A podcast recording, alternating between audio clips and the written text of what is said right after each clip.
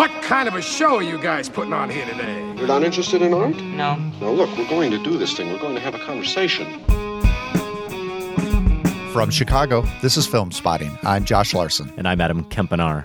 I don't want no volunteers. I don't want no mates. There's too many captains on this island. $10,000 for me by myself. For that, you get the head, the tail, the whole damn thing. No award money for our undertaking this week, Adam. A 45th anniversary Sacred Cow review of Steven Spielberg's Jaws. Sadly, no. Robert Shaw's Quint in that clip from the Spielberg classic, along with that review, will power rank the five decades of Spielberg's filmography. You know, that sounds like a big show. Don't do it. I mean, I'm just thinking we we probably need a bigger Don't do it. That and more is ahead on Film Spotting.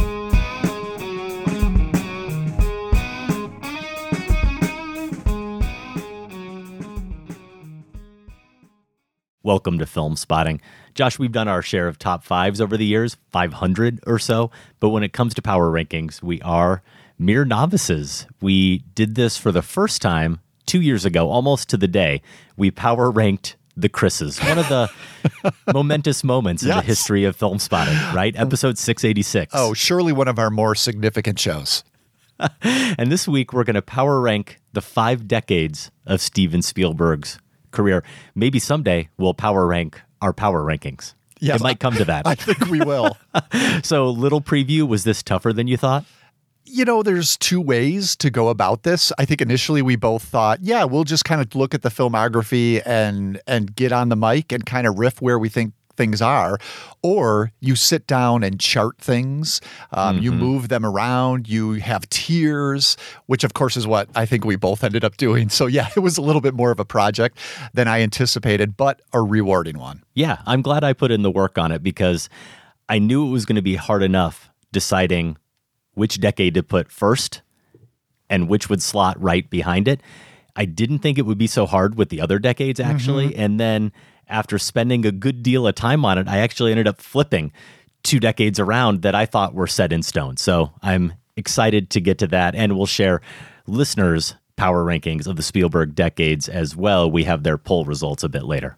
first though the beaches are open so let's talk jaws There is a creature alive today who has survived millions of years of evolution without change, without passion, and without logic. It lives to kill. A mindless eating machine. It will attack and devour anything. It is as if God created the devil and gave him jaws. Sometimes, probably often, we have a convenient hook for one of these setups that doesn't really reflect the whole substance of our conversation about a movie, but a convenient hook is a convenient hook, which is all to say, for those of you who aren't particularly interested in hearing a discussion of Jaws framed around our current administration, just give us a little wiggle room here. I'm pretty confident we're both more excited to talk about Steven Spielberg's camera tricks than his politics. But it's a little eerie how prescient his game changing 1975 blockbuster is 45 years later. The movie that promised will never go in the water again also presents an all too dangerously familiar type of huckster politician during a crisis who fails to heed the warnings of scientists, dramatically downplays and dismisses the potential loss of life, can't wait to pat himself and his cronies on the back, loves to preen for a TV camera, and who demands those beaches be open because business demands they be open. Yep, sorry. Even the scary shark movie is actually about coronavirus. And I'm far from the only one who has noticed. My Twitter timeline has jumped the snark over the past couple of months, including this from Frank Rich just a few nights ago, commenting on a New York Times breaking news tweet that read Vice President Mike Pence encouraged governors to repeat a misleading claim about coronavirus outbreaks. Rich wrote, Pence makes the Jaws mayor look like Churchill. Mayor Vaughn is played with a Pensian affable smugness by Murray Hamilton. And one line I had always kind of overlooked that struck me on this rewatch is when he's spurning the pleas of Roy Scheider's Chief Martin Brody and Richard Dreyfuss's Matt Hooper to keep the beaches closed on July 4th, America's day to celebrate its independence and preeminence.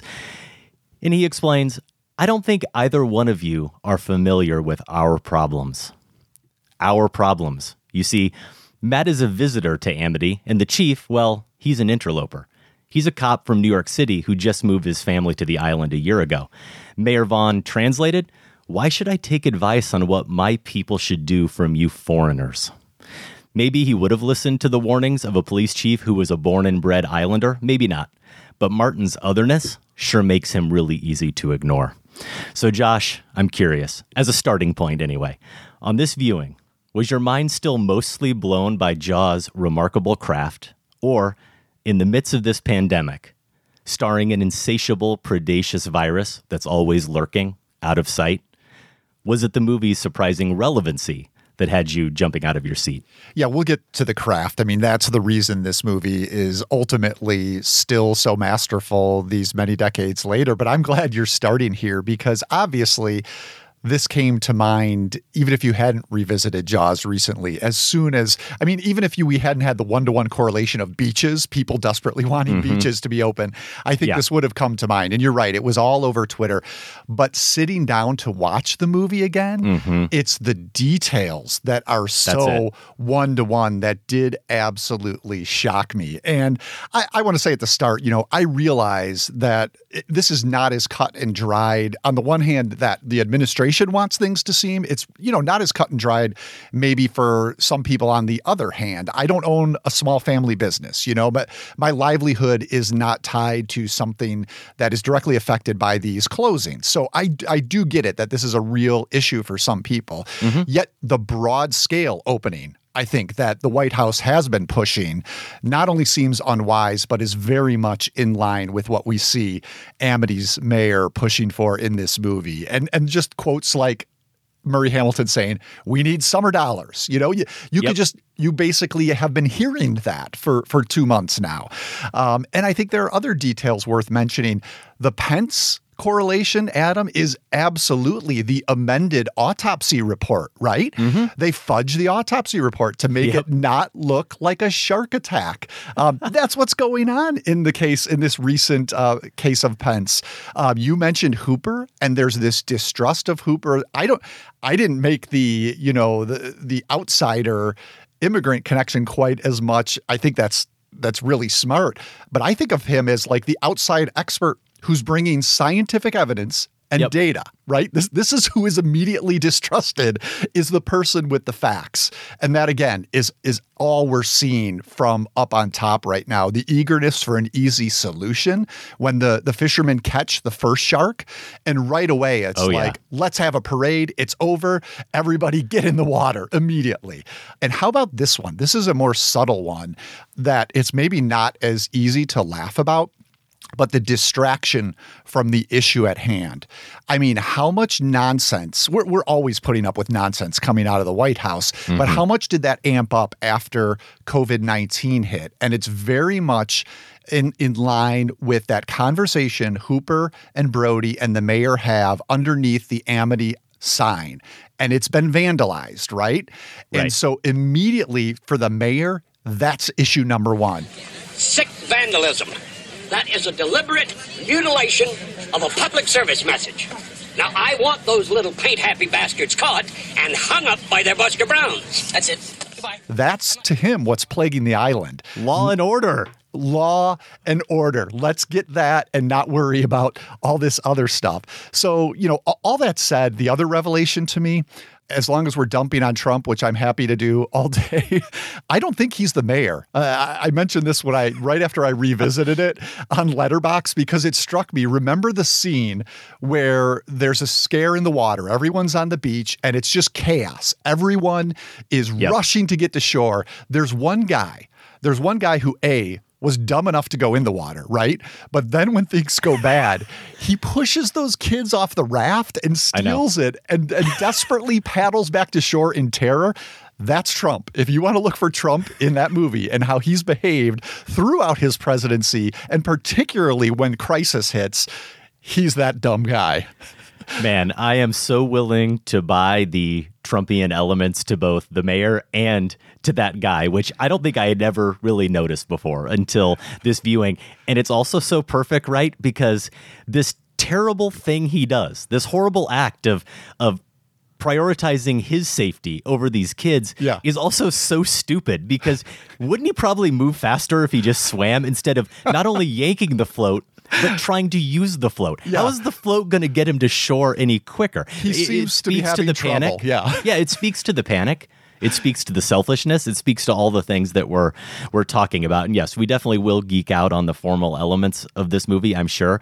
But having not really devoted a lot of time to studying this movie or having discussed it in detail before on this show, I got all the Twitter jokes over the past couple of months, but it was because, yeah, of course, I've always just kind of taken the idiot mayor aspect for granted. That was part of the story. It wasn't really some kind of statement on Spielberg's part with regard to American politics or Americans in general. But it is very hard to watch it now and separate that aspect. And even more interesting for me than all the parallels that we're touching on and you really nicely articulated. For me, what's fascinating is where the political and the personal intersect in this film, which I think fits nicely with what this movie does as a whole so very well, which is mixing the horror and those thriller adventure aspects with the personal too.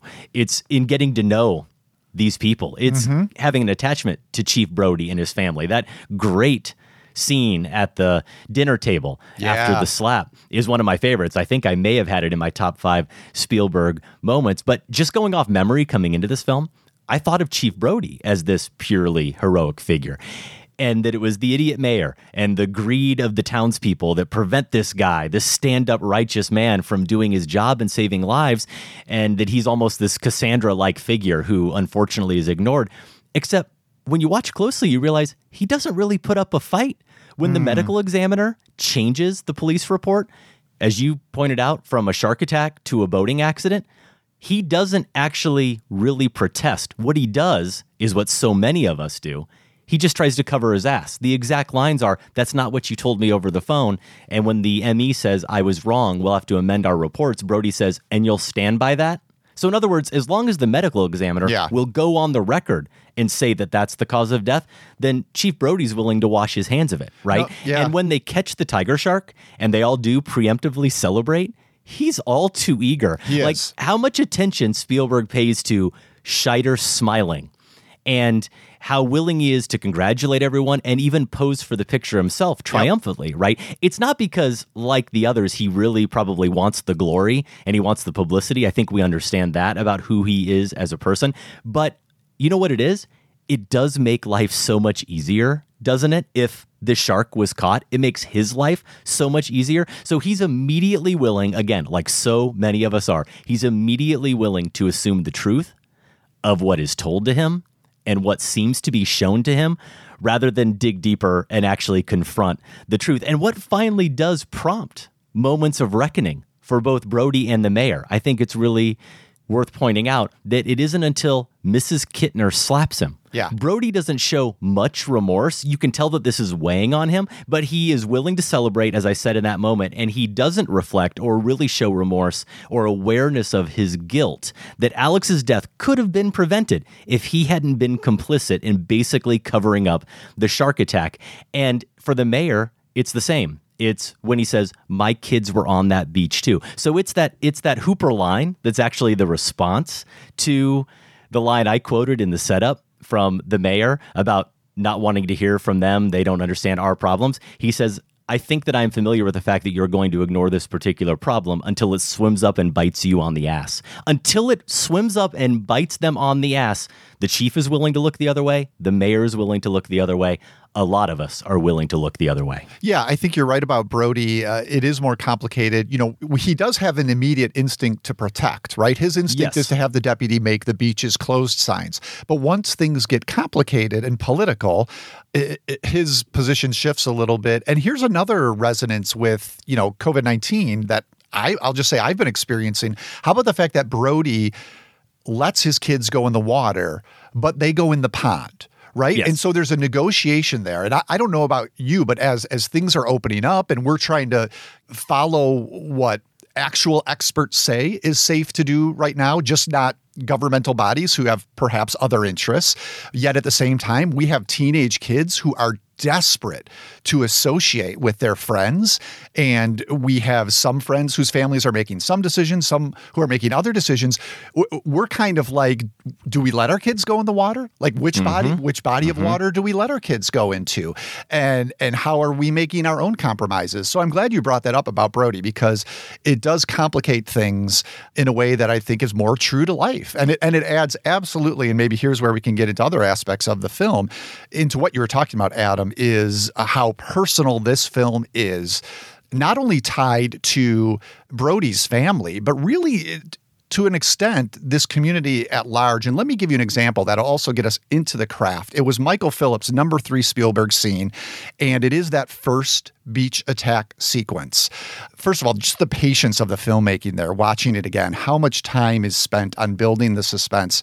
But here's here's what I mean about it being personal. Each potential victim in that sequence gets a story. It's patient enough to give them a story. So we have the the boy who's begging to go back in the water, right? That's a mini picture of a real family right there. Uh, any of us with kids know that conversation. There's also the woman floating peacefully alone. The shot is long enough to wonder is she just at the beach by herself? Is you know, Yeah. is what is she, you know, just chilling for the day? Yeah. What what's her story? Then how about the about teenage couple in the horseplay? Yep, right? the horseplay. Yep. And then how about the teen with the dog, the dog who gets a name, Pippin. And that Yep. turns out to be Alex Kintner, who is the one who obviously gets killed. So Yeah. just the time spent where it's not just a shark attack on these strangers who are screaming. It's all of these people who, yes, we don't get to know intimately, but we formed. Spielberg is patient enough, uh, and the sh- shot selection is is intentional enough to allow us to form a little bit of relationship, so that when the chaos strikes, it's all the more terrifying. Yeah, you are so right. And the math doesn't work out. But when I heard Pippin as the dog name here, I of course thought about Roy Scheider in one of my all time favorite films, All That Jazz, playing Bob Fosse. And Pippin was one of his seminal musicals, one of his real masterworks that he got a lot of acclaim for. But obviously, this film came before, not before Pippin, but before All That Jazz. I don't think I had that. I didn't go back and look at our top five list, which you can find over at filmspotting.net. Just click on list. I don't remember my exact top five Spielberg moments, but if I was redoing it now, that sequence wouldn't be just at number three. It would probably be at number one. And let's be honest, we could do at minimum a top five moments just from this film. For sure. Right. Forget Spielberg's filmography. But I do think, certainly on this rewatch, that prelude to the Alex Kintner attack is the sequence of this film. Brody on the beach, he's watching obsessively. And I'm going to come back to why I think that part of it is actually important in a second. And we get those wipe cuts mm-hmm. on movement. The Yes. residents, the residents walking in front of him almost like it's the blinking of his eye. And every time we get one of those blinks, we get closer to his face. Mm-hmm. And it does just take everything you were talking about, all that tension, all that dread is just mounting. And it mounts with every single one of those little innocent cuts, those little innocent blinks. And it's all just sound, right? There's no real dialogue. There's no music at this point. It's all just sound and motion, sound and motion, which is filmmaking, right? Filmmaking at its core is sound and motion. And even then, we get that shot where Spielberg employs a little trick that is a preview of another trick that's going to come where Brody's perspective is obscured by the guy, another guy who kind of gets a story, Josh, to your mm-hmm. point. yeah. The guy we all know who's the busybody, who only cares about what the reckless hoodlums in town or whatever are doing to him. And he's really got to take a look at that. He's telling the chief, right? And his perspective is obscured by that guy in his shoulder. And we watch as Brody does what we want him to do, lifts his eyes, lifts his head over the guy's shoulder so he can see. And then we get a diopter shot. I'm pretty sure it's a diopter shot that obscures the perspective between what Brody's seeing and in the foreground, that guy's face, and then in the water, what he's looking at, which again, it does just continue to heighten the tension. Something seems very off in that moment. And that diopter shot actually comes the second before a scream. But it's a scream in the water that isn't the attack yet. Yeah. So it's all just a tease still. It's the scream of those those kids who are playing in the water, the the teenagers. And all of that is what actually sets up the classic shot, the vertigo trick shot. Mm-hmm. It's one thing to think of that when you take it just on its own as a scene to analyze and you recognize that he is zooming forward at the same time he is pulling back. That's the technique that gives that amazing effect of fear and, and awareness of what's happening when the Kintner attack actually begins as the camera focuses in on Brody. But that's exactly what it's doing. Just as the shots before it, those cuts were playing with distance and playing with perspective at once. That's what's happening here. Time and space is completely collapsing in that moment. So we've both mentioned the editing in this sequence. We should probably point out Jaws edited by Verna Fields. And Yes. looking at her credits, this was her last credit, at least at IMDb. Hmm. But before that, edited Medium Cool, Paper Moon, American Graffiti with Spielberg here on the Sugarland Express Yeah. as well. So man, just masterful, masterful work. Um, the camera work, but also the editing in this sequence. And I, I agree. You know, my pick from Jaws for our top five Spielberg scenes, which we'll probably get to, though I went on and on and on when we did that episode, is Show Me the Way to Go Home, the comparing scars scene. But I do agree in terms of craft, maybe in terms of characterization, that's the best scene in the film. In terms of craft, it's this one here that we've been talking about. But you know, you're in for this high level of craft from the very start of this film. And one thing I did not remember watching it again is that John Williams score is the first thing we get. Uh, I think I think before even any images, we're getting Yeah. that score. So how Yep. supremely confident the filmmakers were, right, of of Williams' work here to do that. And then we get the teenagers on the beach at nighttime. And I loved how the camera movement shifts here and really moves us into the terror because when they're on the beach hanging out, there's a tracking shot along all of them that shows us clearly we're on stable ground. It's a smooth shot, right? Mm-hmm. Before we get on the water, things are smooth. Then the two of them run to the water and the movement increases. The camera picks up speed, still tracks, but is going faster now, a little jostling. And then finally, when we get in the water, it is when we start to have that sort of lulling effect that we'll have throughout much of the film. Uh, and, and that's just kind of a way to, to take us from, from stable land to a place of instability and fear. And I think, you know, that attack itself Yeah. is scary because at first she's confused. You know, there's there's we know what's Yes. happening because we're here to see Jaws, even if this is the first time we saw it, right? But she does not, doesn't understand what's happening to her. Then she gets that moment of reprieve hanging onto the buoy. Right. Then the final bite comes, pulls her Yep. under, and we have stillness and silence. So all of this establishes the water as a place of danger compared to the land. And what do we get after this sequence? The first shot, Brody uneasily looking out the window of his house at the bay, at Yes. the water. So you know you're in the hands uh, already of someone where every shot is going to count. Not a second is wasted. Even even think of that moment right there with Brody and his wife, who I do want to get to. There's another shot. I don't know if it's a diopter, but he takes the phone call in their kitchen in the foreground while the mother and son are attending to the the child's cut in Yeah. the background blood right that's what we're getting there is more blood in the background again a little kind of a, a, a setup scene for the narrative but spielberg is doing so much squeezing so much efficiency and important imagery into that shot as well Yeah, there are so many moments like that. I even think about when they are finally departing with Quint, Hooper, and Brody. They're heading off on the boat.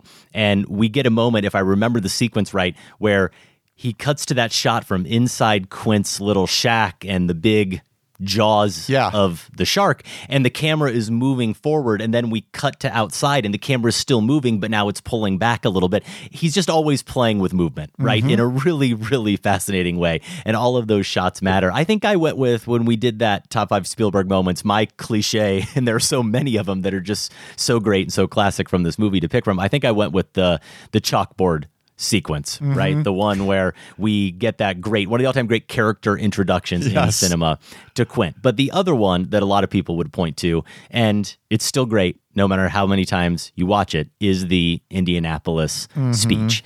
And I did notice one thing this time that was always obvious before, I just never zeroed in on it, is one little touch, one little decision with the framing I think Spielberg makes that heightens everything with that speech is that he keeps Richard Dreyfuss in the shot. We know how invested Matt Hooper is in all things sharks, right? Yeah. And and their their their history, their legacy almost if you will. He knows that story. We know without him even saying it that he knows and he does actually verbalize it I think at one point, but we know that he probably is familiar with all of the lore of the Indianapolis. And he's also fascinated by and also terrorized by to an extent Quint. Yes. And so when Quint starts telling a story that puts him in that place and having had that experience, he's in awe. And just by keeping him in the right of the frame, visible the entire time, Dreyfuss plays it perfectly, doesn't react at all, is just completely focused on Quint's words. His investment in the story, that that becomes our investment. And it, it already is a reflection of our investment as viewers. But I think then we're just hanging on every word in a way that maybe we wouldn't even if it wasn't for the fact that we've got a surrogate there in the scene who is showing us how important every word is, how important this experience is, and how important the storytelling itself is, the Yeah. act of storytelling. Yeah, he's he's like an audience plant in a way, and Yep. it works it works perfectly. And I don't know if this came up when we talked about this scene on that show.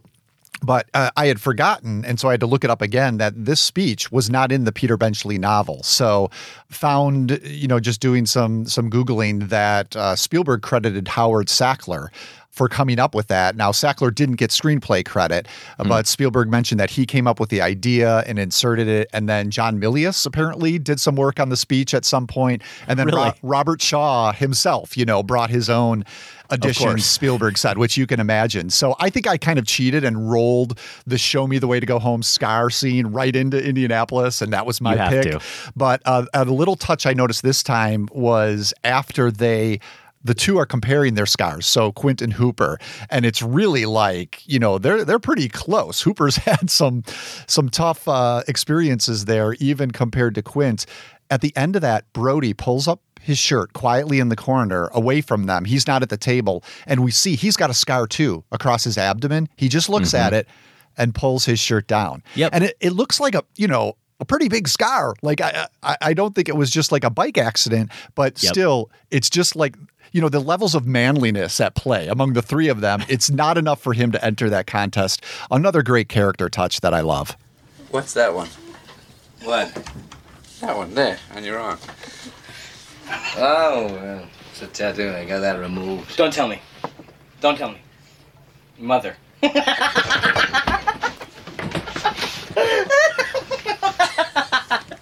what is it?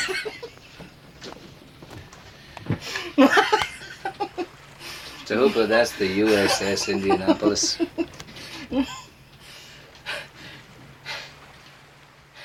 I am glad that we've mentioned all the other screenwriters who maybe had a role in this movie. We haven't mentioned Carl Gottlieb yet, who is the credited screenwriter on this film. And I don't know the original version of this script. I haven't read the Benchley novel either, but in talking about whatever pointed statements it may be making about America that are still very timely and relevant now, probably some credit should go to Gottlieb in his interpretation of the Benchley source material. But another new thing for me watching this time, Josh, and this is where I was going when I was hinting at the obsessiveness of Roy's watching, is I don't think that classic shot on the beach, the zoom pull back, is the only Hitchcock theft in this film or the only direct homage to Vertigo, even in this film, right? Because that's where it comes from, right? And maybe there are other instances in cinema history, but famously, that shot in Vertigo, Scotty, Jimmy Stewart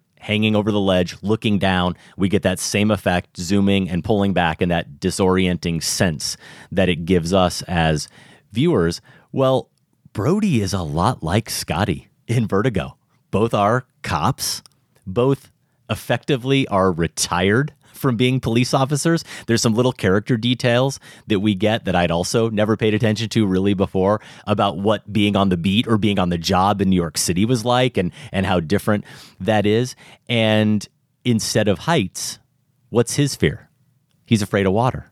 right? It's elemental. He does not want to go near the water. So there's a perfect correlation here, actually, to Vertigo. And I do think that whether that's just Spielberg film school playfulness at work, and we can geek out about that a little bit, that fear and making that a psychological foundation for Brody is something that really gives this film a richness that maybe another filmmaker would not bring to what could have been obviously just kind of a B movie, where the types of scares we get when the face pops out at Hooper under the water and maybe some of the shark attacks could have been more gruesome and bloody. We could have gotten that type of B picture here, but it's not just the craft, it's those character touches that you have pointed out. And it's also that psychological underpinning that's there. Yeah, and that fear comes to fruition when he gets on the boat later, right? For the last third. It's that we Yep. understand that he's out of his element in so many ways at that point. He's almost he's almost helpless.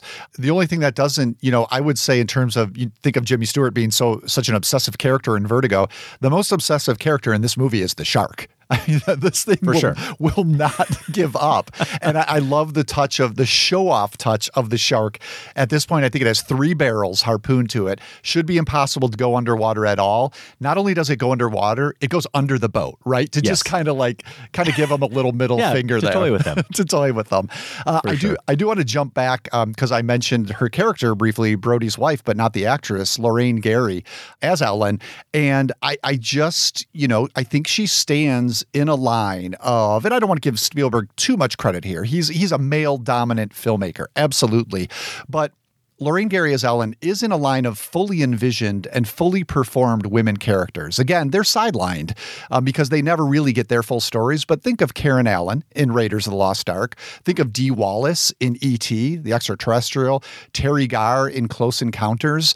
Again, y- you could reorient most of those movies perhaps around each of those women, and and they might be just as interesting. Obviously, a different experiences, and it's it's sad that we haven't gotten a cinema like that alongside this cinema of men.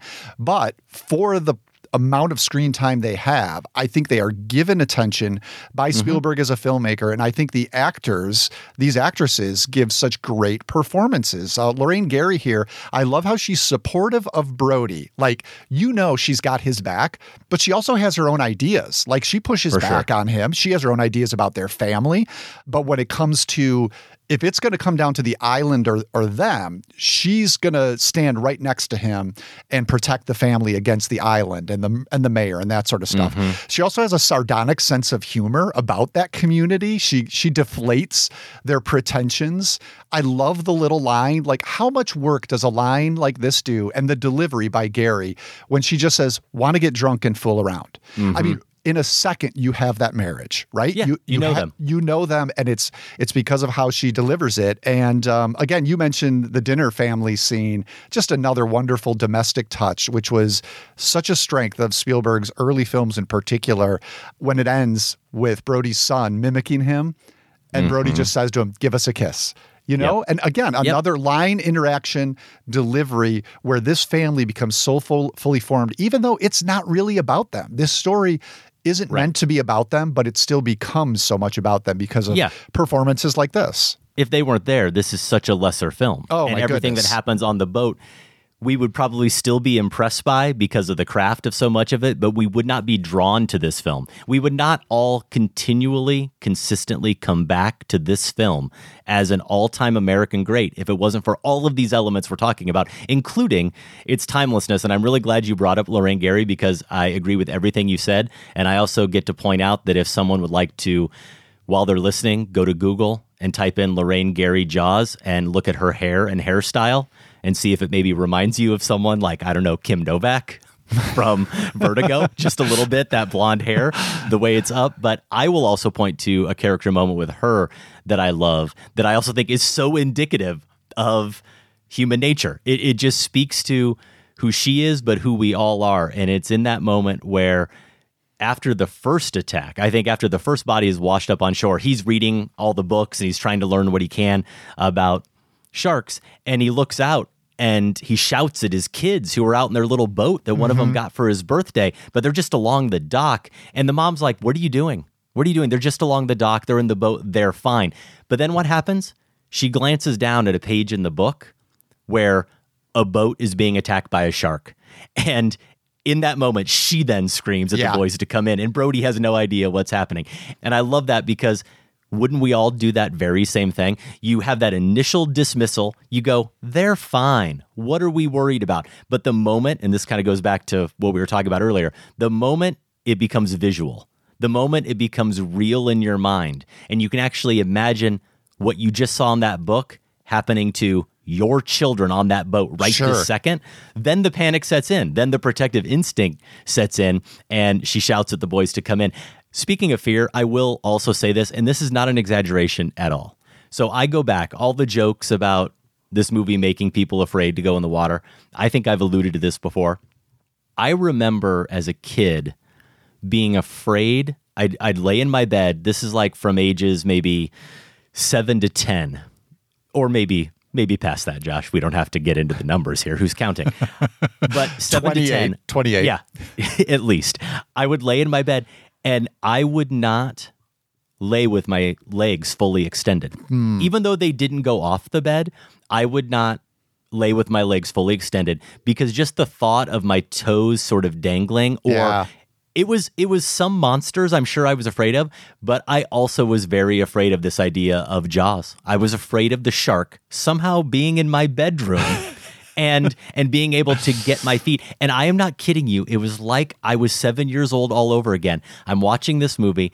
I'm sitting on the couch in my office sort of viewing area and it's one of those where the side also reclines like a chair. And there were two moments where I caught myself pulling my feet back off of the the extension. I couldn't let myself fully recline because my my toes were dangling on the floor, and Jaws was going to get them. recoiling from the movie. Yeah, it's it's that effective. Would It's you visceral. ever would you ever do uh, I've seen park districts do this where they have pools. They'll do a screening of Jaws and you sit in an inner tube and watch it in the pool. I would I would kind of love No. to, to try that sometime. No thanks. Uh, but ju- just to go back to your note about the books, the pictures in the books, it's effective in that scene as a character development and motivation for that moment. But also, I noticed, you know, we've talked, I'm sure, at some point on the show, and everyone talks about all the filmmaking tricks Spielberg had to do to get around this faulty mechanical shark, right? Um, Yeah. John Williams' score is one thing, using the camera point of view as the shark is another way. But it struck me this time that's why we get so many insert shots, I think, of these books, is because he can't show the shark attacking. So let's show something even scarier, not like a, a, a janky sh- mechanical shark, but actual photos of attacks from real life. And the autopsy description that Hooper Yep. can barely get through, that serves the same purpose. So those are just a few other things that stand in place of the actual shark here, in addition to the more traditional ones people mentioned, like the barrels or or like the pier breaking and then turning around and coming after the guy. Um, yeah, there's just again, it goes back to the efficiency, the the killer great white shark like efficiency of this movie where Yes. even an insert shot of a shark attack in a book is going to serve multiple purposes for the film. Yeah, and that efficiency and that sense of how to use the camera and get around the shark problem, if you will, also manifests itself so clearly in just the decision to focus on using point of view as a tool. Yeah. It goes back to the the feet of the woman dangling in the water below below the surface and we are the shark in that moment. And how many times throughout the film, instead of showing us the shark, does he show us what the shark would see? Yeah. And that's all we need to experience to really feel the horror of Jaws. Jaws is available on demand on most platforms, or, you know, just take a dip in any open body of water at night. Whole thing will come right back to you, I promise. If you've seen the movie and agree or disagree with our takes, you can email us feedback at filmspotting.net. We are also online. I'm at Film Spotting. Josh is at Larsen on Film on Twitter. And unfortunately, we just had to watch probably pedestrian DVD copies of this movie, Josh, Yeah. to I have my own prepare. copy. It's it's not a 4K Ultra HD copy though. No, no. And even though I've got five of them sitting on my shelf, I couldn't partake. I have to save them for film spotting listeners because Jaws, for the first time on 4K Ultra HD ever, is available. It's got three and a half hours of bonus content. In addition to that 4K Ultra HD Blu ray, you get a digital code along with a 44 page booklet with introductions, rare photos, storyboards, more from the archive. The bonus content includes deleted scenes, outtakes from the set, and more about the making of one of the all time great films, Jaws. And we've got those five copies. We're giving them away to film spotting listeners. We've really done all the work for you. All you have to do is write in feedback at filmspotting.net, put Jaws contest in the subject line and tell us your favorite moment. It could be just a single line, a single shot, a single sound, whatever it is. Jaws contest in the subject line. Email it to feedback at filmspotting.net. We will pick the winners randomly and announce them on next week's show. We've got a new film spotting poll when we come back. We're asking for your favorite film of this most unusual movie year. Then it is our power ranking of Steven Spielberg's filmmaking decades. Will Jaws put the 1970s over the top? Stay with us. There's already so much pain, so much pain, so much pain. There's already so much pain, and there ain't nothing else we can do. Hey, sing it louder. There's already so much pain, so much pain, so much pain. There's already so much pain, and there ain't nothing else we can do. All right, listen up. They got tanks coming through right here, through right here, through right here. They got tanks coming through right here, and there ain't nothing else we can do. All together, they got tanks coming through right here, through right here, through right here. They got tanks coming through right here, and there ain't nothing else we can do but, but to fight.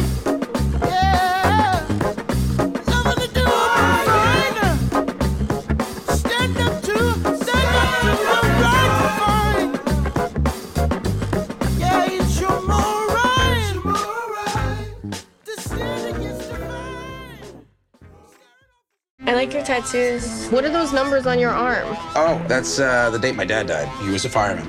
Died in a fire 17 years ago. Oh my god, I'm so sorry. Don't be. It's fine. Knock, knock. Who's there? Not your dad. That's from the trailer for Judd Apatow's The King of Staten Island. It stars SNL's Pete Davidson and arrived on demand last weekend. This is Apatow's first narrative feature since 2015's really good Trainwreck with Amy Schumer. This time he's again working with a comedian who doesn't have a whole lot of acting experience. As with Trainwreck, Staten Island is a semi autobiographical story of its star. So, like the character in the film, Davidson did lose his firefighter dad in the line of duty. Also in the film, Marisa Tomei as Davidson's mother and Steve Buscemi as a firefighter who worked with Davidson's dad. I'm a bit of an Apatow apologist, Adam. I've stuck with him all these many years, but have not yet had a chance to see The King of Staten Island. You did fit it in.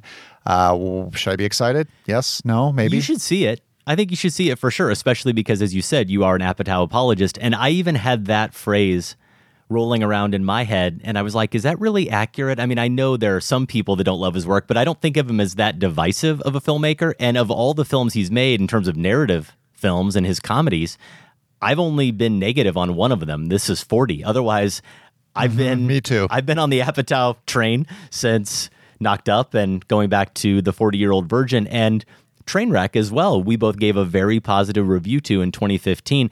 And I don't want to make the mistake of giving Judd Apatow credit for what he's done with his comedians turn really first time actors in a leading role, like he's doing here with Pete Davidson, like he did with Amy Schumer in Trainwreck. But we were both big fans of that Amy Schumer performance. And I think even in some subpar movies with subpar material, she's shown herself to be a true talent as an actress.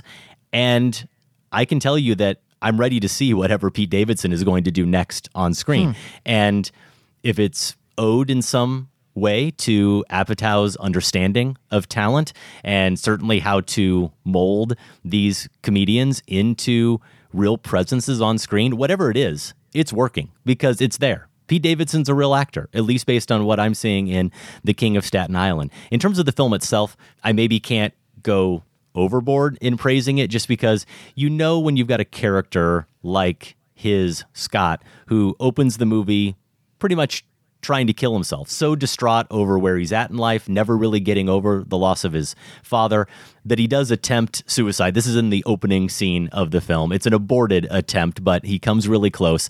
And then we see how he pretty much just spends his time getting high with his friends in his basement. And he's so lost and frankly confused about how the world should work and so irresponsible that he really doesn't see a problem in practicing his tattoo artistry on like a seven year old kid who wanders by. You can't expect that at the end of the film, if Apatow trusts us as viewers and knows what he's doing, you can't expect that we're going to get this totally inspirational transformation into an upright human being who realizes all his hopes and dreams and and everything is just right with the world. That would be really false.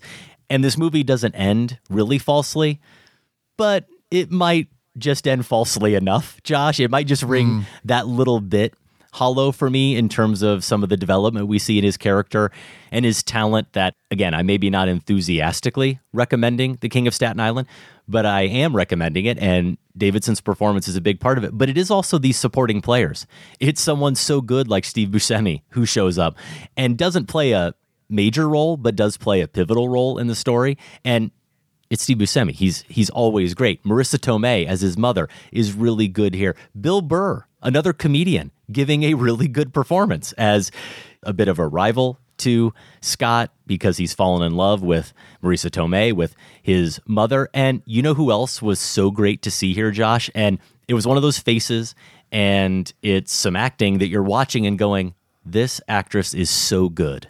She's so good and she seems so familiar who did they get to play this part? You're assuming that it's maybe a first timer, even that Apatow discovered, and you quickly Google it and you find that it's Bel Powley from The Diary of a Teenage Girl.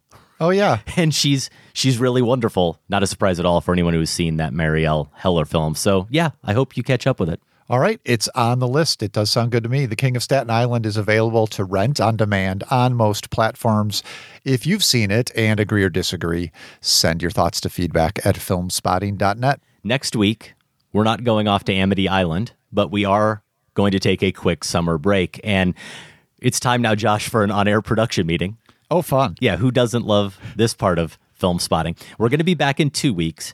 And we do know for sure that we are going to discuss the next film in our Christopher Nolan oeuvre review. We're going through the director's entire filmography in preparation for Tenet, which was supposed to come out in theaters July 17th. That has now been moved to the end of July, July 31st. But on July 17 now, they're releasing Inception in theaters, it seems. Okay. Hopefully, theaters are going to be open and Inception is going to play. Inception is actually the next film in our list if we were going chronologically. We should go Inception from 2010, then 2014's Interstellar. I have suggested to Sam, our producer, that maybe we go ahead and do Interstellar first and save Inception for that 717 weekend when it hits theaters. You never know.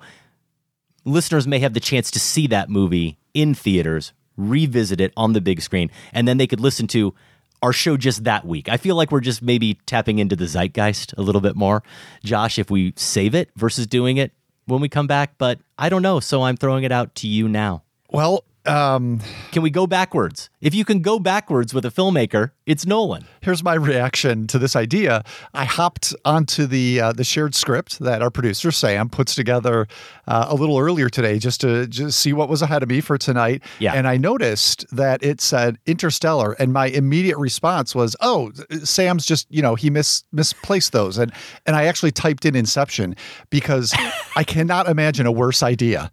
Okay, than going out of chronological. Mm. I mean, we we heard we got crap when we did this with the Batman film. Not films. much. Uh, Not and, much. And and though you know those had a logical reason for doing this. Okay, I knew this I, would happen. I vociferously would rather not do this, but if you know, if if we have to, we can. I guess my thought would be that people can still. I know the timing isn't right.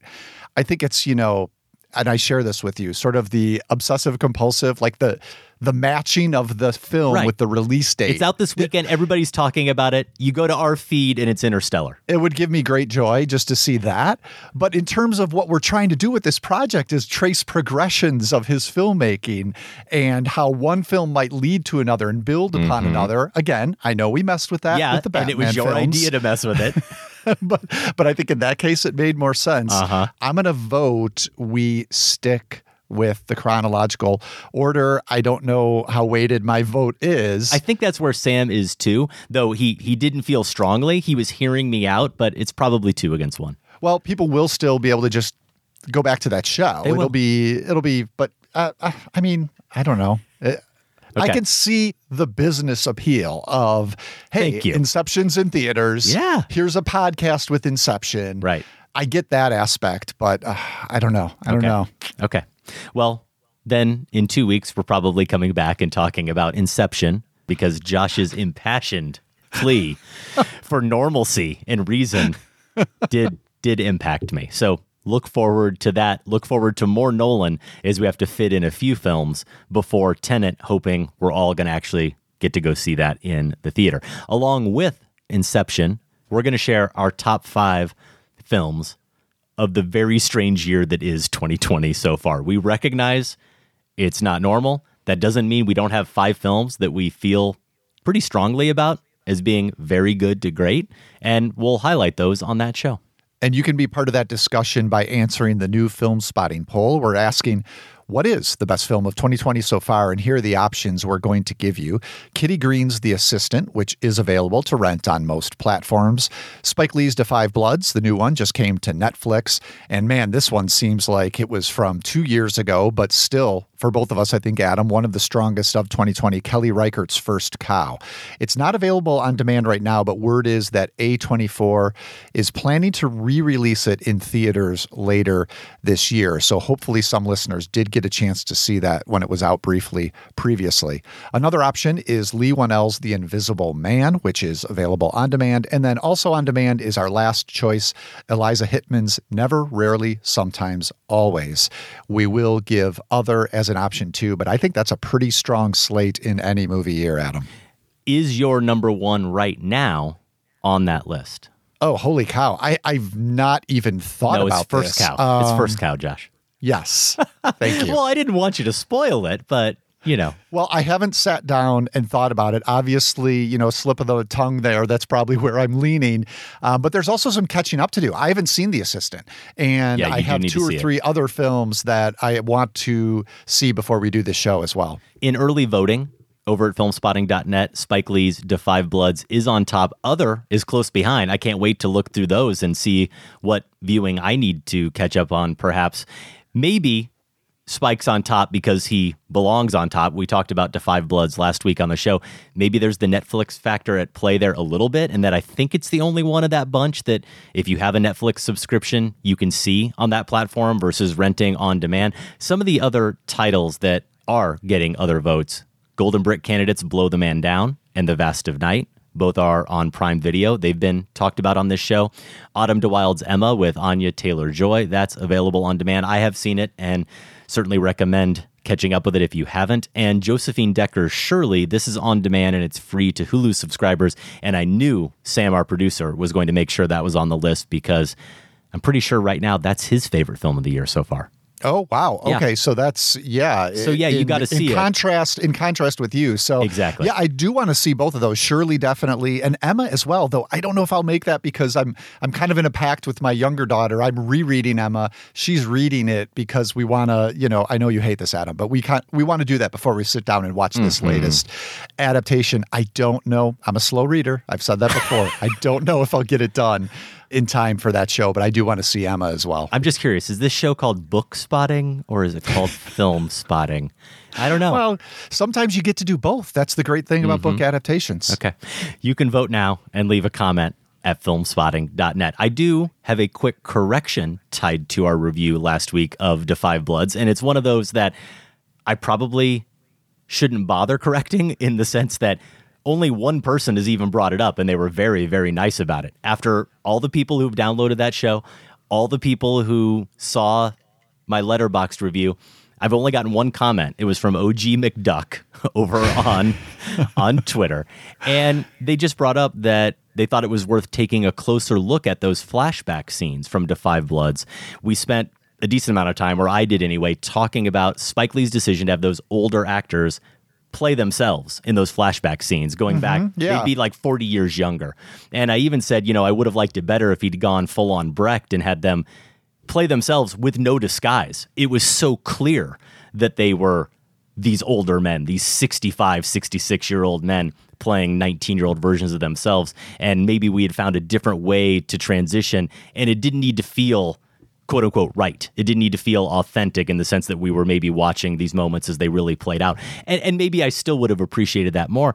But he did make me go back and take a closer look. And I think it speaks to just how much of a film, how much that film is in general. Mhm. And we talked about that a little bit, and how confusing those war scenes are in particular, how chaotic they are. And by design, it seems they're not focusing on any faces or bodies, so that it's really hard to get a sense of, of who the actors are even in those moments that other people haven't commented on it josh but if you look closely at the scenes where they do take a pause in the fighting and they're just talking as soldiers they really don't do anything to disguise them as older men. They really did just have those actors put on the gear and play themselves. So, in a way, Spike went for exactly what I didn't think he went for.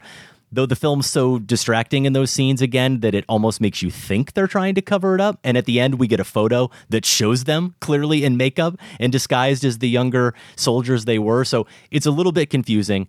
And maybe I still would have appreciated the movie more if he had found a different way to incorporate those flashbacks and those performers within it. But I want to call it out. I think that was a miss by me in terms of recognizing that it's those actors in those scenes. Yeah, you know, as you were saying that, that wasn't my impression, but I didn't have a clear or strong enough memory myself. Sure. And I, I even said it took me two scenes before I even fully, like the first time they did it, I was kind of like, wait a minute. It- Yeah. Is that the same guy? For sure. And then the and then the scene is over. So so I didn't have a clear enough memory, but my instinct was that it was just them basically dropped back in the flashbacks. But yeah, there there's certainly a lot of, and I think you're right, it is intentional chaos. And we didn't get into this either, but heavy gore in those Yeah. battle sequences where we're really seeing the visceral the bodily cost of that warfare to to these men and the other the Vietnamese that they're fighting against. Yeah. Well, we move on from Da Five Bloods to Massacre Theater, the part of the show where we perform a scene from a movie and you get a chance at winning a film spotting t shirt. In case you missed it, here's a bit of last week's Massacre. And really, I'm glad we're playing it in case people want to get in on the action, Josh, and maybe win that shirt. But I'm not sure that our renditions of this scene and trying to imitate these actors really is worthy. All he's got is that stupid gun. He carries around like he's John Wayne. That ain't gonna help you. You're an effing bastard. You know that? Huh? Sal, see this? This is this. This ain't something else. This is this. Yeah, you kind of need my pantomiming. Those were your notes, right? Yes. Your notes to me yeah, last you were very time is visual, which doesn't help Yeah. a radio or podcast audience. So I got to remember that. if you know what film we massacred, email the movie's title along with your name and location to feedback at filmspotting.net. The deadline is this coming Monday, June 29th. We'll select the winner randomly from all the correct entries and announce it on next week's show. This week on our sister podcast, The Next Picture Show, something really special that I'm excited about. It's the Studio Ghibli special with the Ghibli archive newly available to stream on HBO Max. They take a look at Hayao Miyazaki's first film for the studio that he co-founded. So this was Castle in the Sky from 1986. I'm sure Adam you guys have covered this one in your Kempenaar Family Miyazaki marathon. Yeah, we did. We made it through all of the Miyazaki films, ended triumphantly, really triumphantly with The Wind Rises, and Castle in the Sky definitely included. We actually have Sam pulled a Letterboxd user. The name the name Sophie K. Hmm, it seems familiar. The quote about Castle in the Sky is Laputa reminded me of Gateway Galaxy from Super Mario Galaxy, and honestly, that's the highest praise I could possibly offer. So All right. I think I think my daughter Sophie's in line to be the fifth co-host of the next picture show. I think with that kind of insightful film criticism, and I brought this up to her today when I saw that Sam had pulled that quote, and she doubled down. She's all in on the connection between Castle in the Sky to Gateway Galaxy from that video game, and it's high praise. Well, someone should alert Tasha Robinson, Scott Tobias, Keith Phipps, and Genevieve Koski so that they can make a little room there for Sophie. New episodes of The Next Picture Show, they post every Tuesday. You can get them wherever you get your podcasts, and you can find more information at nextpictureshow.net. I think, Josh, that it's actually been now two weeks where we failed to mention the names of our latest batch of patrons, our latest family members over on Patreon. And that means we've got a little bit of a bottleneck here. We have a lot of names piled up, and I think we can get through them relatively quickly. And I think they all deserve the recognition. You're going to have to help me out, though, so I don't run out of breath. So I'm going to do the first batch, and then you can jump in. We would like All to right. thank Ken, Dan, Don, Allison, Daniel, Chris E., James S., Lisa, Nick, Tom, Leslie, Robert, Richard, Patrick, Ruth Ann, Chris W., Eric, Neil, Adam, James A., Mark K., Alfredo, Stephen, Angel or Angel, Monique, Marin, Matthew K., Bob, Mike, Andrew, Ben, and Keegan. And in addition to those wonderfully generous folks, we'd also want to thank Jared, Rockwell, Laura, Michael, William, Mitch, Bryce, Stephen, Steve, Rory, Crusades, Nicole, Mark W., Michael W., Rob, Palacious T., Jose, Aaron, Nick, Jeremy, P. Elliott, Brock,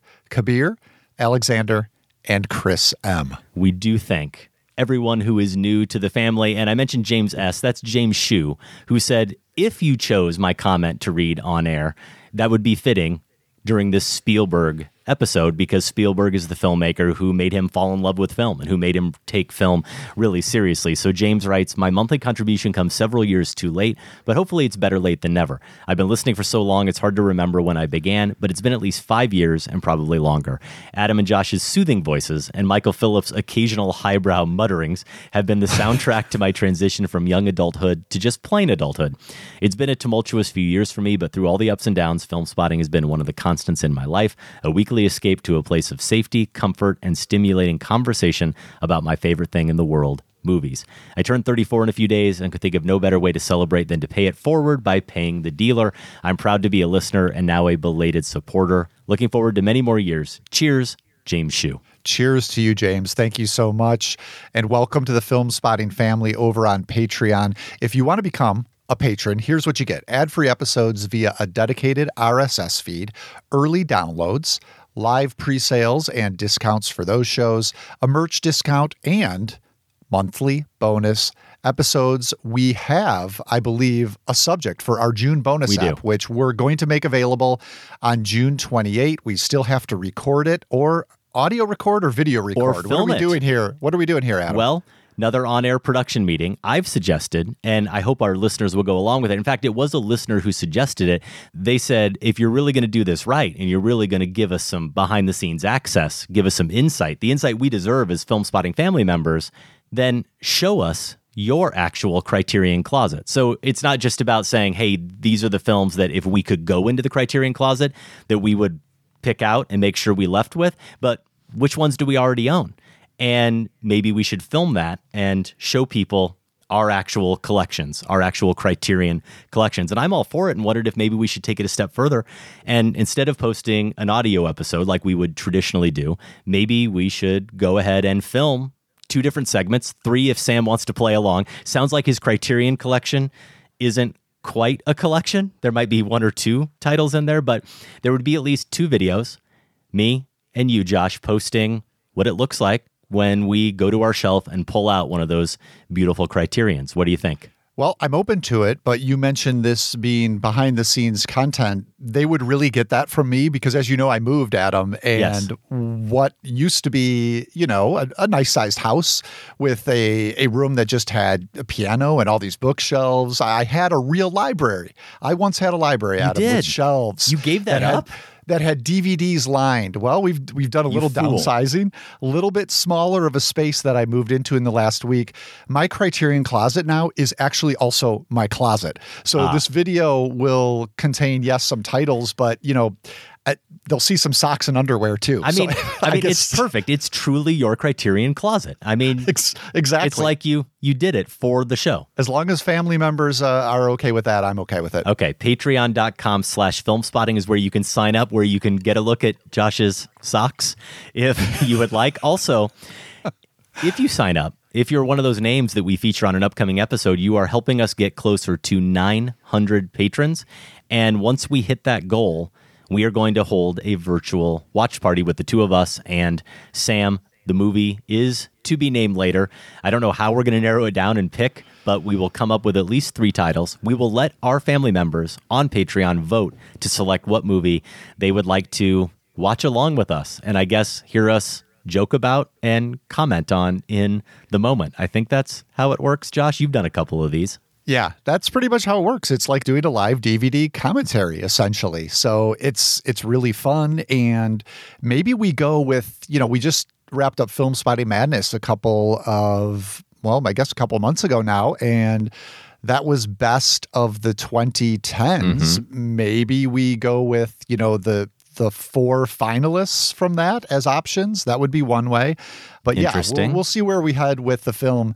But pretty soon, I think we're going to hit it. Yeah. Uh, that would be pretty fun, and a watch party would be a blast. Yeah, as of this taping, we are only 60 patrons away. So Nice. you could be the one to put us over the top. Again, patreon.com slash film spotting. Welfare's come and taken baby Langston forever. They're gonna keep him in that foster home. I want my baby back. Now you gonna help me or not? Well, where's he now? Over in Sugarland. Goldie Hawn there from the trailer for 1974's Sugarland Express, also starring William Atherton. Steven Spielberg's first theatrical feature, though Duel, a feature length made for TV movie, was released later in theaters overseas. It actually came out three years before Sugarland Express in 1971. Sugarland, one of my Spielberg blind spots before approaching this power ranking, and I'm really glad I saw it because it may not be top five or 10 Spielberg, but I think it's really good Spielberg. And Yeah. you touched on it right during our discussion of Jaws. Verna Fields, as the editor, some of the same attention to timing and movement is very evident in this film as a precursor to Jaws, as well as just some of the attention to detail with the shots themselves and the framing. So, definitely think if you, like me, have avoided somehow Sugarland Express over the years, it's definitely worth seeing Yeah, it's a lot of fun. I'm glad you made time for it. A couple of weeks ago as we were envisioning eventually getting to the Spielberg show, we asked you to name your favorite Spielberg decade. And Sam, of course, as he likes to do, he likes to torture all of us, but it's really there to help us. It's supposed to help us. And it did, in a demented way, help me form my list, as you'll hear in a moment. He's applying madness rules. You're going to pick a decade. You can only pick one in the poll. It's not a ranking. You can only pick one of his five decades. So all the other four you're imagining are just going in the incinerator. They're lost to time forever. That's supposed to help you focus in, crystallize in your mind which decade you value the most. I'm going to give you the options here, Josh, as we presented them in reverse chronological order. You could go the 2010s and rather than list the titles, because we're going to get into the titles from each decade when we get into the power ranking, I thought I would do a little exercise here where we would both look at the titles and what do you think is the one movie that is representative, best representative of that movie decade? The way I would frame it is not which one do you think is the best Spielberg Mhm. movie of the decade, but imagine yourself, I don't know, as a creative director or an art director who's curating Spielberg movies and you've been tasked with putting together the poster and the poster only has room for one image Got it. from each of these decades of the films from the 2010s which one do you choose? I'm going to go with Lincoln. yeah lincoln was my choice as well. Seven films there in the 2000s he also had seven films that came out in the 2000s and i know this one's a little bit tougher for you but if you're picking the one image the one poster which one is it Yeah, I mean, I'd like to go AI, but I think you have to go with one of his Tom Cruise pairings. And maybe I think Cruise is more of a factor in Minority Report. So maybe that's the one that I would go Hmm. with. I think your reasoning is sound, and maybe it is my personal preference coming through. I'd go with Catch Me If You Can. That brings us to the 1990s. We have six movies there. This one's pretty easy, no? Yeah, it's Jurassic Park. I mean, Saving Private Ryan is Yeah, or Schindler's some- List. Something, and Schindler's are something to contend with. But the one you still hear people talk about the most is Jurassic Park. That brings us to your fourth option, the 1980s. And yeah, it's tough. Raiders or E.T.?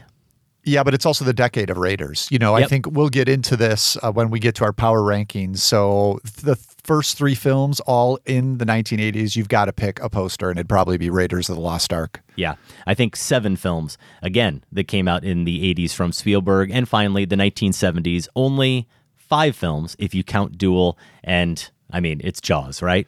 It is Jaws. I mean, Close Encounters, I could see wanting to go that way, but just the poster alone, I mean, Jaws is one of the greatest posters of all time. So Yes. that's got to be the choice. So, how did the results come out? How do our listeners power rank the Spielberg decades? So, in last place with listeners is the 2010s. That only received 0.5% of the vote. The 2000s received 7%.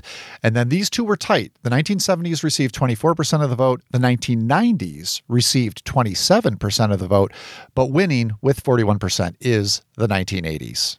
I'm guessing we have a fair amount of 90s babies listening to film spotting who were maybe really impacted by films like Schindler's List and Saving Private Ryan, but especially Jurassic Park and maybe even, alas, Hook. Thank you to everyone who voted in that poll. I think it sets up nicely our endeavor here as we go through the five decades of Spielberg and we provide our power rankings. Now, this is the third on air production meeting. Of course, we could have done this off air, but I thought I thought it was more fun. I thought it was more fun to just play it out. How would you like to approach this as a traditional top five, where Mm. we each count down from five to one, or, and this is my vote, do we start with the most recent, go reverse chronological, start with the 2010s, and we see how our decades stack up with our rankings? Yeah, let's do that. Uh, I'll go with that. I mean, I'm biased because you told me it was your idea, so automatically I want to Uh-huh. Yeah, I see how I want to push back against it. Um, but but I think nevertheless it's a good idea. Okay, so we are going to start with the 2010s. It may or may not just so happen that that could be number five for one or both of us. Where do you put the 2010s for Steven Spielberg? The films, The Adventures of Tintin, War Horse, Lincoln, Bridge of Spies, The BFG, The Post, and Ready Player One. All right. Well, not to complicate things at the start, but I have three tiers of my power rankings. Oh, I did a lot of math here. Yeah. Okay. Which and it was it was really helpful. So for context, the 2010s, I have it ranked fourth, and it is in my third tier. So so the lower tier with one other decade. Um, the way I thought about this is how many of the films from this decade are in my top five Spielberg films. Um, if I were just Mhm. ranking his films, and if you look at the 2010s, you mentioned the films. I have zero from that decade that are in my top five. I do, however, have two gets a little more confusing. If you look at my Spielberg ranked list, I have tiers of those too, just in my head. Like here's like top tier Spielberg, then there's mid tier and there's lower tier. I do have two top tier Spielberg in the 2010s. That would be Lincoln and it would be The Post. Um, so, you know, still strong body of work in this decade. I do, however, have one title from the 2010s that is in my bottom tier and it is the film, the last film I needed to see to be a Spielberg completist. Um, turns out there were reasons, good reasons to have dragged my feet to catch up with Ready Player One. Not great. Not great, Adam. No, it's Um, not. And so that alone kind of, you know, was in addition with none of the other films really being in my top five of all time, um, bumped the 2010s to my lowest power ranking tier, and I've got it at number four. Okay. Well, we definitely see the 2010s for Mr. Spielberg a little bit differently, and we have them ranked differently. For me, this was a clear, clear number five. And the only way I could really approach it, and maybe this isn't elegant, I definitely could have come up with some better phrasing, but each decade's got one movie I haven't seen. I've got one blind spot for Spielberg from each decade. And for me in the 2010s, it's the BFG, and I don't really feel bad about it. One movie that I'm just calling less than fine, not good, it's Ready Player One. I'm with you there, Josh. I think The Post is probably a little overrated, even though it's not the movie I put in that category here. I'm calling it just fine. It's fine. Pretty good. I like Bridge of Spies. And then I've got two movies that I will just freely admit are probably underrated. I'm probably wrong about. Lincoln was a mixed review from me at the Hmm. time. And The Adventures of Tintin, I think is fun. It's fun. I'm Yeah. not down on it, but I'm also not enamored with it. And then my one film that is maybe overrated, at least in terms of how I feel about it compared to, I think, a lot of cinephiles and maybe a lot of Spielberg fans, I'm actually a pretty big fan of War Horse. I think that's his best film of the 2010s. But there isn't an undeniably great film here.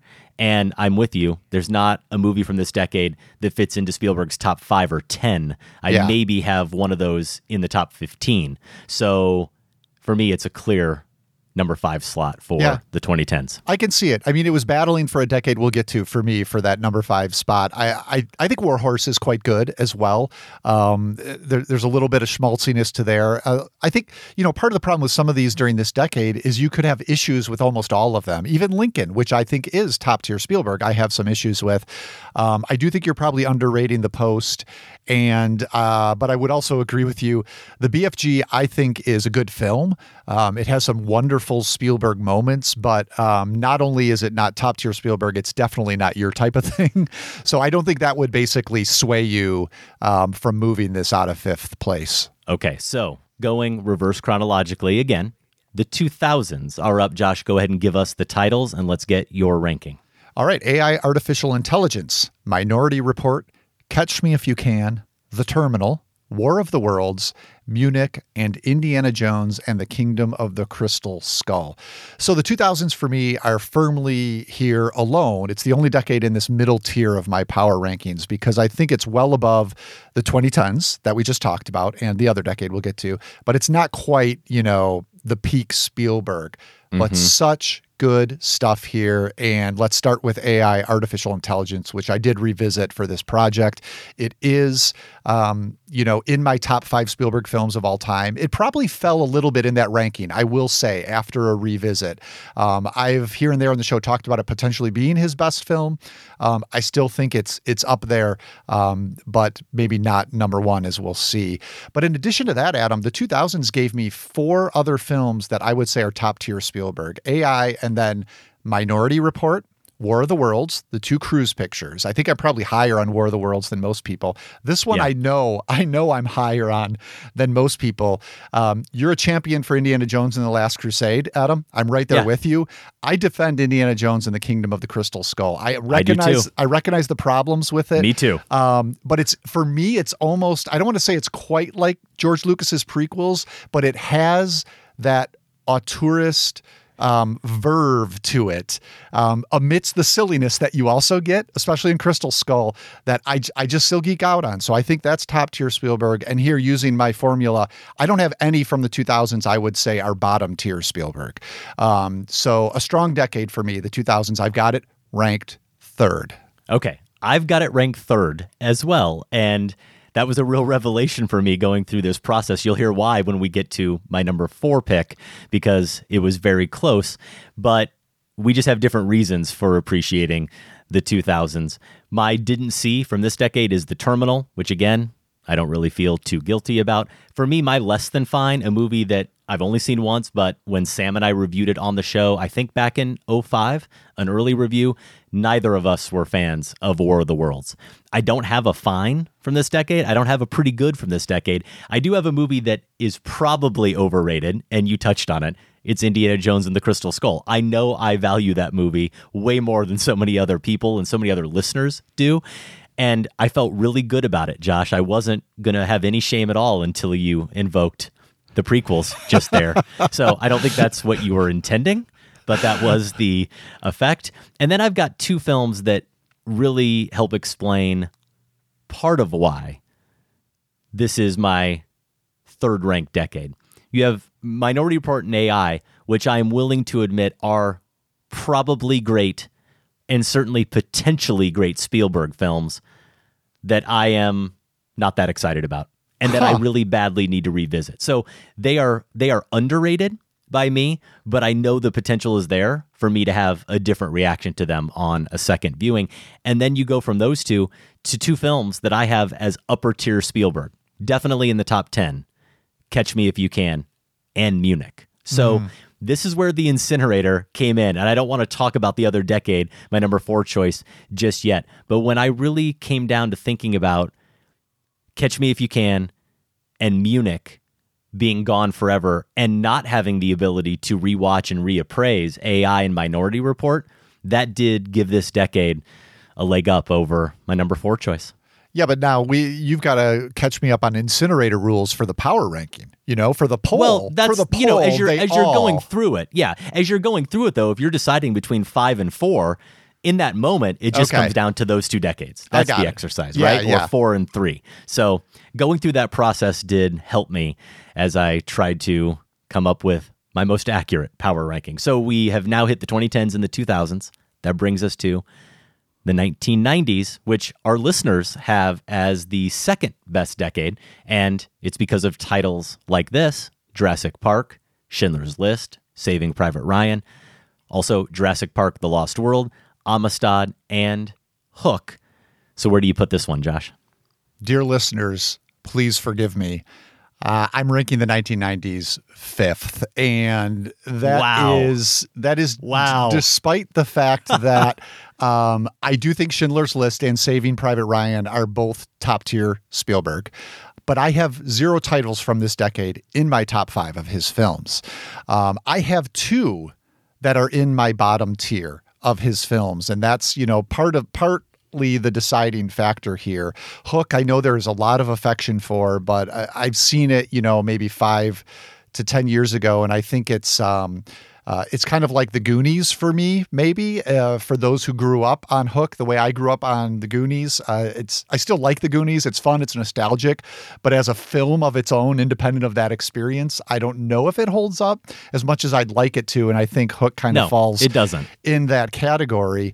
Um, and so the other thing that really, though, Adam, tipped this into fifth place for me, the second one in my bottom tier is The Lost World. Um, I think that's, you know, that's one of the movies where you wonder is was this really directed by Spielberg as you're watching it? Uh, and I would say the same for sequences of Ready Player One. It's it's just the sort of stuff that you saw him do in Jaws so efficiently and so perfectly um, is not handled well in The Lost World. Um, and that brings us to the fact that I'm cooler than most on Jurassic Park. I think, again, this is a generational thing. For many people, Jurassic Park is their Jaws, right? It was the same experience. It pro- provided the same chills, the same um, fears and scares. And there is amazing craft in Jurassic Park. Amazing craft um, sequences we can think of right away. The cup of water, right?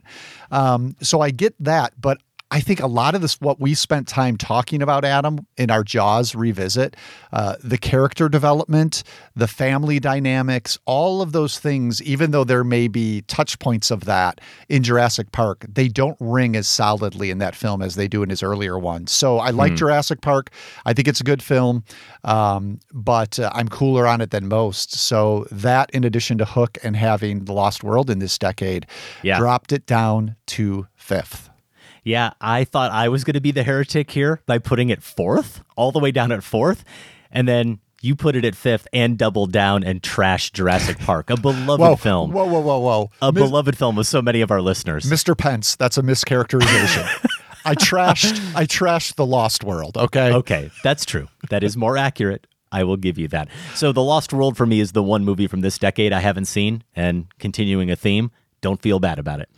Less than fine from this decade, and it's really in its own category for me of yikes. Sorry for those who are nostalgic for it. Hook, it's my least favorite Spielberg film. I think it's Mm. his worst film that I've seen. Mm-hmm. I have no fines. I have a pretty good in Amistad. I have a really good in Jurassic Park.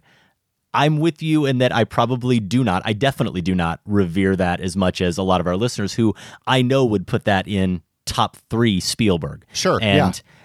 I, I would have to look at my list. It might be in the top 10, but I think it's outside the top 10. I really do like Saving Private Ryan. I suppose it would fit into that really good category with Jurassic Park as well. It doesn't count as an overrated movie in that I'm not someone who overrates it. I think maybe most people do. It isn't top tier, again, Spielberg for me. But then what is? One that's definitely properly rated is Schindler's List. So as I look at the 1990s, it does have for me Spielberg's worst, as I said, Hook. Overall, not bad output at all.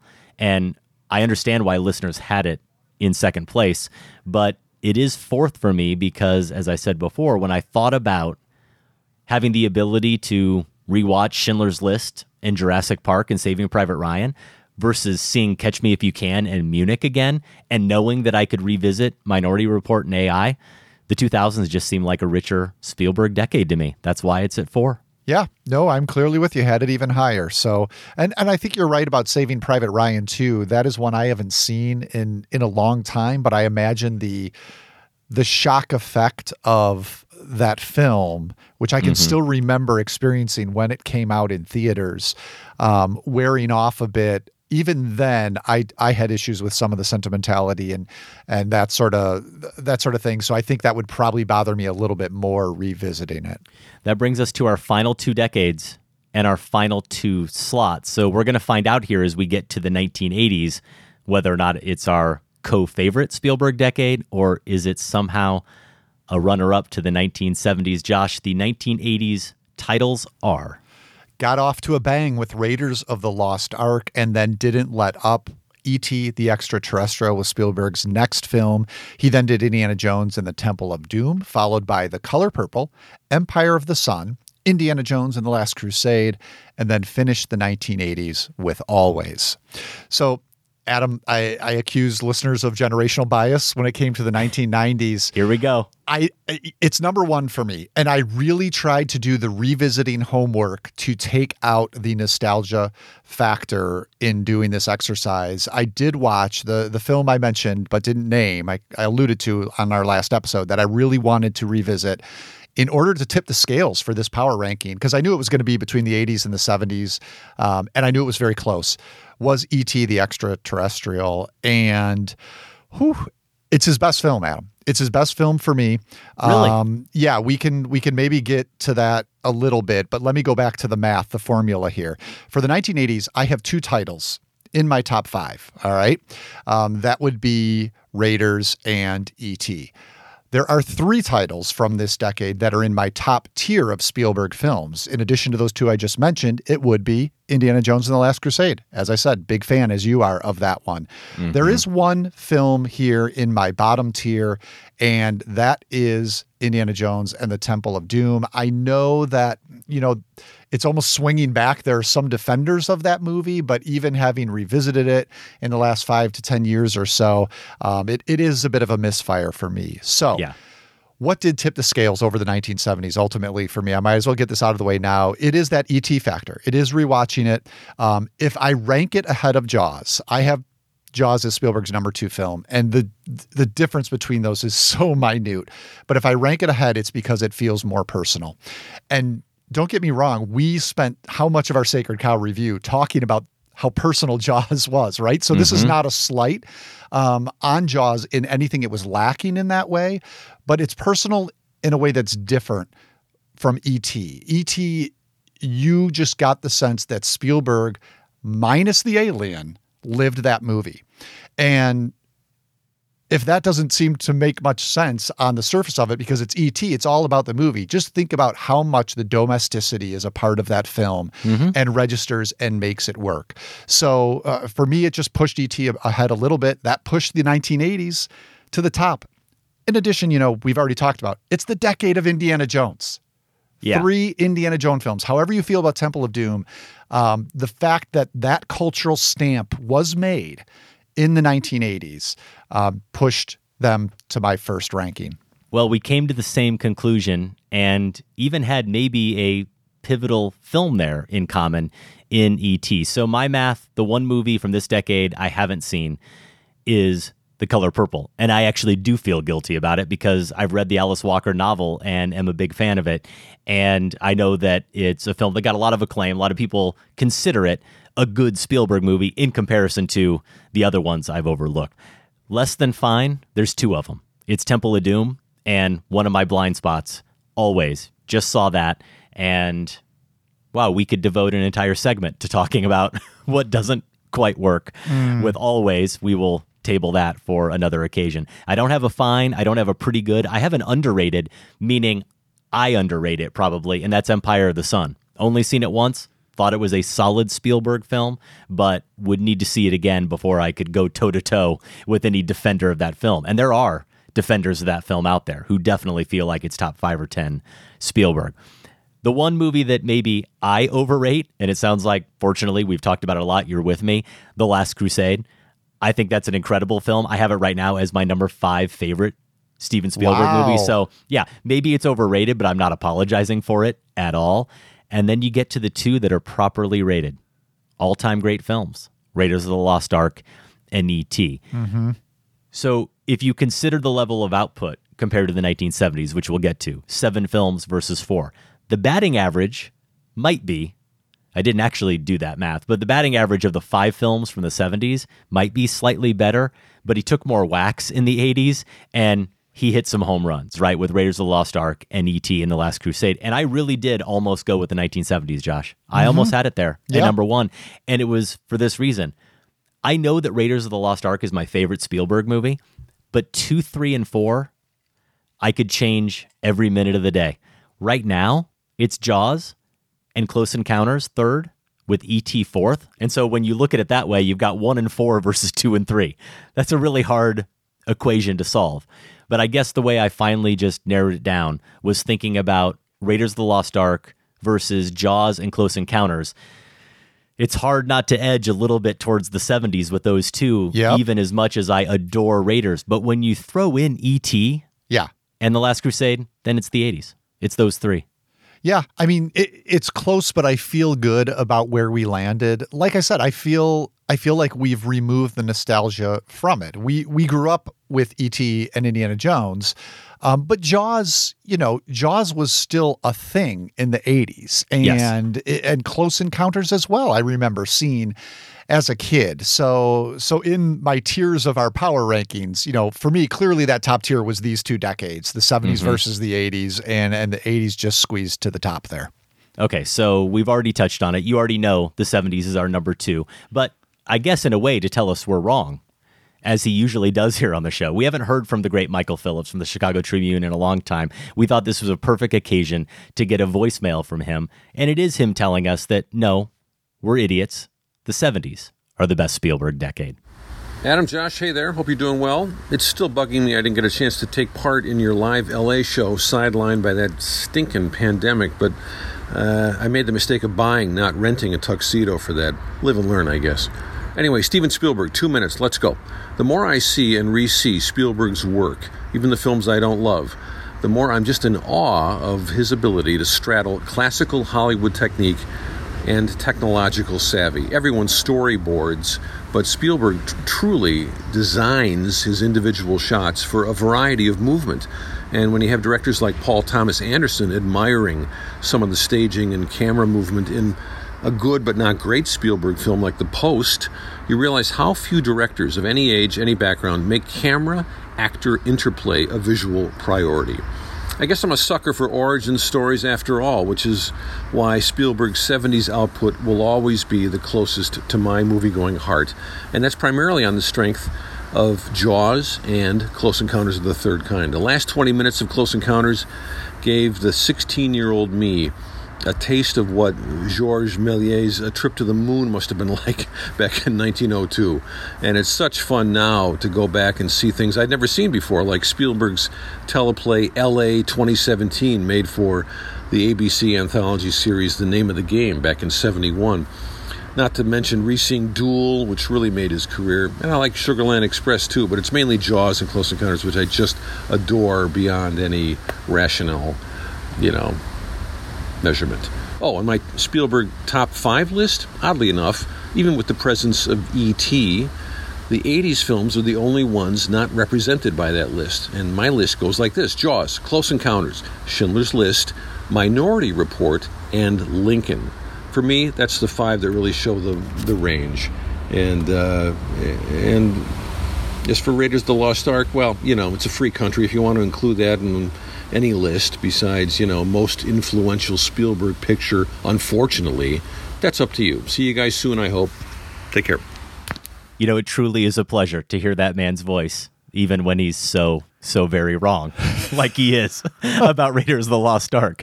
But he's not wrong about the 70s being a great decade for Steven Spielberg. I love that he echoed, obviously, what I was saying about Jaws in terms of Spielberg and movement. And you see that so wondrously in so many of his films, and maybe a little bit of a nostalgia factor for him, even though we talked about Jaws in the first part of this show.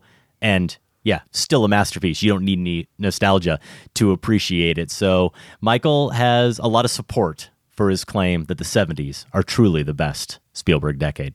Yeah, good to hear his voice, even if he's chastising us. Thank you for that, Michael. Hopefully, we'll all get to be in the studio together at some point here in the future.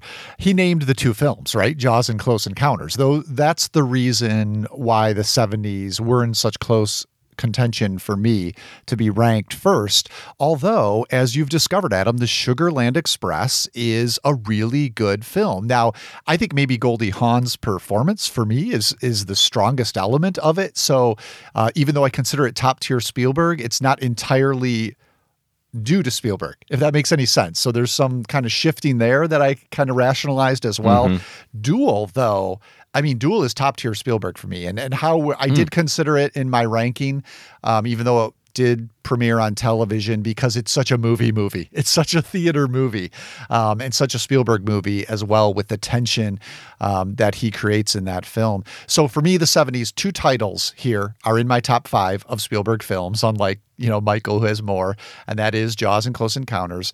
And then I have four from this decade that are in my top tier of all of his films. So super strong decade. Only one in my bottom tier.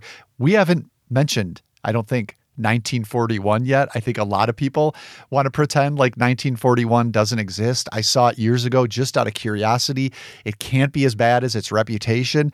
And it really is just an example of a filmmaker, you know, admiringly going in a completely different direction and trying something um, that isn't uh, in his um, you know plain style at all but it just doesn't work so that works a little bit against the 70s too i'd say Yeah, 1941 doesn't exist for me because I haven't seen it. It's my lone blind spot from the 70s. But you mentioned them two movies that are pretty good to really good Duel and The Sugarland Express, and then two properly rated, revered films Close Encounters of the Third Kind and Jaws. You maybe then do have a dud in 1941 if that's how most people think about it. But for those two early efforts, Jaws and Close Encounters, even overlooking the other two films we both mentioned, it makes the 70s a clear contender for the top of this list. I know we're going to hear from the Jurassic Park lovers and some of those 90s fans out there, and they can bring it, but I think we feel pretty good about the 70s in second place.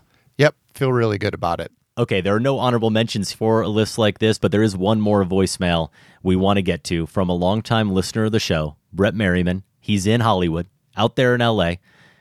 Michael mentioned the live show that had to be canceled, and unfortunately, this show that we're taping right now, Josh, is airing on the night that we should be in Brooklyn at the Bell House. That's right. celebrating celebrating 15 years of this show. Yeah. With 250 to 300 of our closest friends, film spotting listeners. That would have come a month after what should have been that great night out in LA where we definitely would have hung out with Brett and others. And because of this coronavirus and this crisis, we have had to cancel, sadly, but we promise we will reschedule. We will be back. And in anticipation of that, we look forward to hearing your voice in person, Brett. For now, we'll have to settle for you explaining why the 2000s really do deserve to be considered one of Spielberg's best decades. Hello, Film Spotting. This is Brett Merriman in Los Angeles, uh, ranking the Spielberg decades. Let's get the right answer out of the way. Simply to save Indiana Jones, it has to be the 80s. But let me make a case for the 2000s. By the time he reaches 2001, he has worked through his nostalgia. He's got his Oscars. He's made his money as the most commercially successful director in history. He's experimenting with his style in Schindler's List and Saving Private Ryan. He's finding out that he works much better when he's fast. Those two are also incredibly personal projects, one for his mom, one for his dad. So in 2001, with the death of Kubrick, he honors a promise to make AI which jumpstarts what I feel is a new creativity in him, and his films in this period look and feel very different. They're darker, they're way more personal. He's taken the sheen off his style, they're more efficient than slick. But it's really 9 11 that fuels this new period. He makes three 9 11 movies with Minority Report, War of the Worlds, and Munich. And in the middle of that, he makes an absolute classic in Catch Me If You Can. So that's five. Um, on a personal note, I worked for Amblin Universal in the early 2000s, and I think it's safe to say that Steven was the most famous Jewish man in the world at this time, and he was under a tremendous amount of security. So the aftermath of 9 11 was foremost on his mind, and maybe for the longest period of his career, he spoke about what was happening in the world around him through his art. And for a director that talented, that's a special thing. And it's why that decade means a lot to me. So thank you guys. Thank you very much, Brett. Uh, he's he's not wrong about the 2000s. I mean, uh, I had it in that uh, middle tier of his decades uh, here, ranked third overall for me, and I like the context that Brett brings in terms of what Spielberg may have been thinking about. Um, I think you do see a shift visually, tonally, um, and even thematically in some of these movies in the 2000s. And as I said, AI is still top five for me.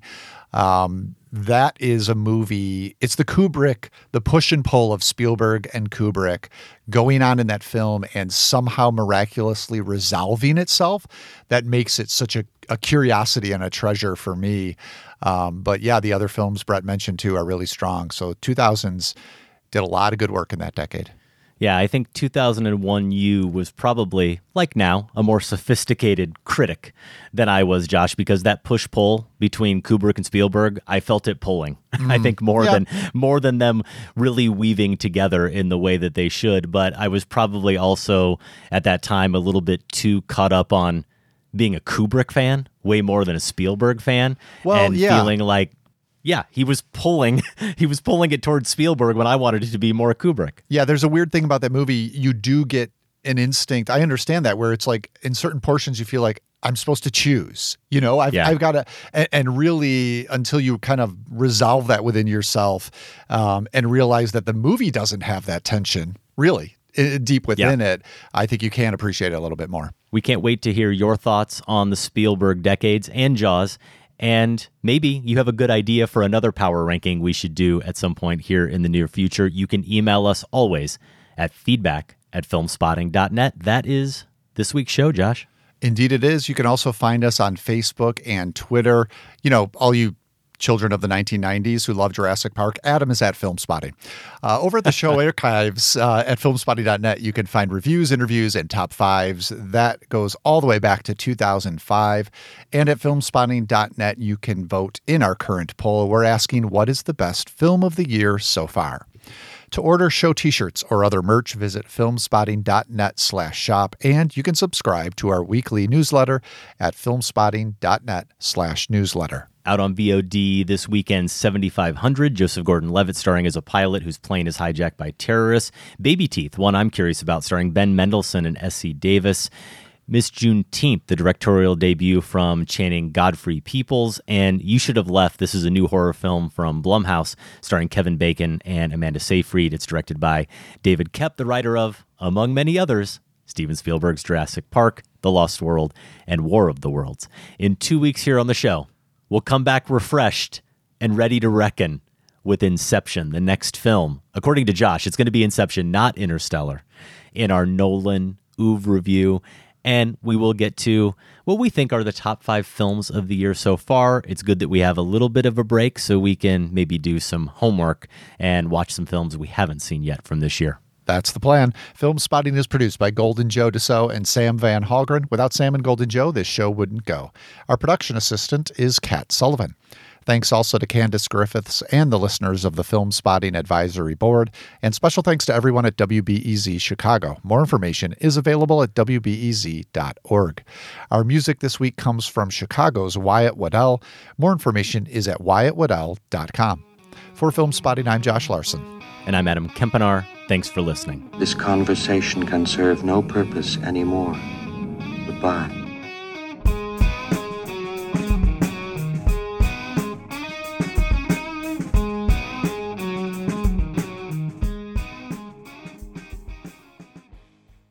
Film Spotting is listener supported. Join the Film Spotting family at filmspottingfamily.com and get access to ad free episodes, monthly bonus shows, our weekly newsletter, and for the first time, all in one place, the entire Film Spotting archive going back to 2005. That's at filmspottingfamily.com.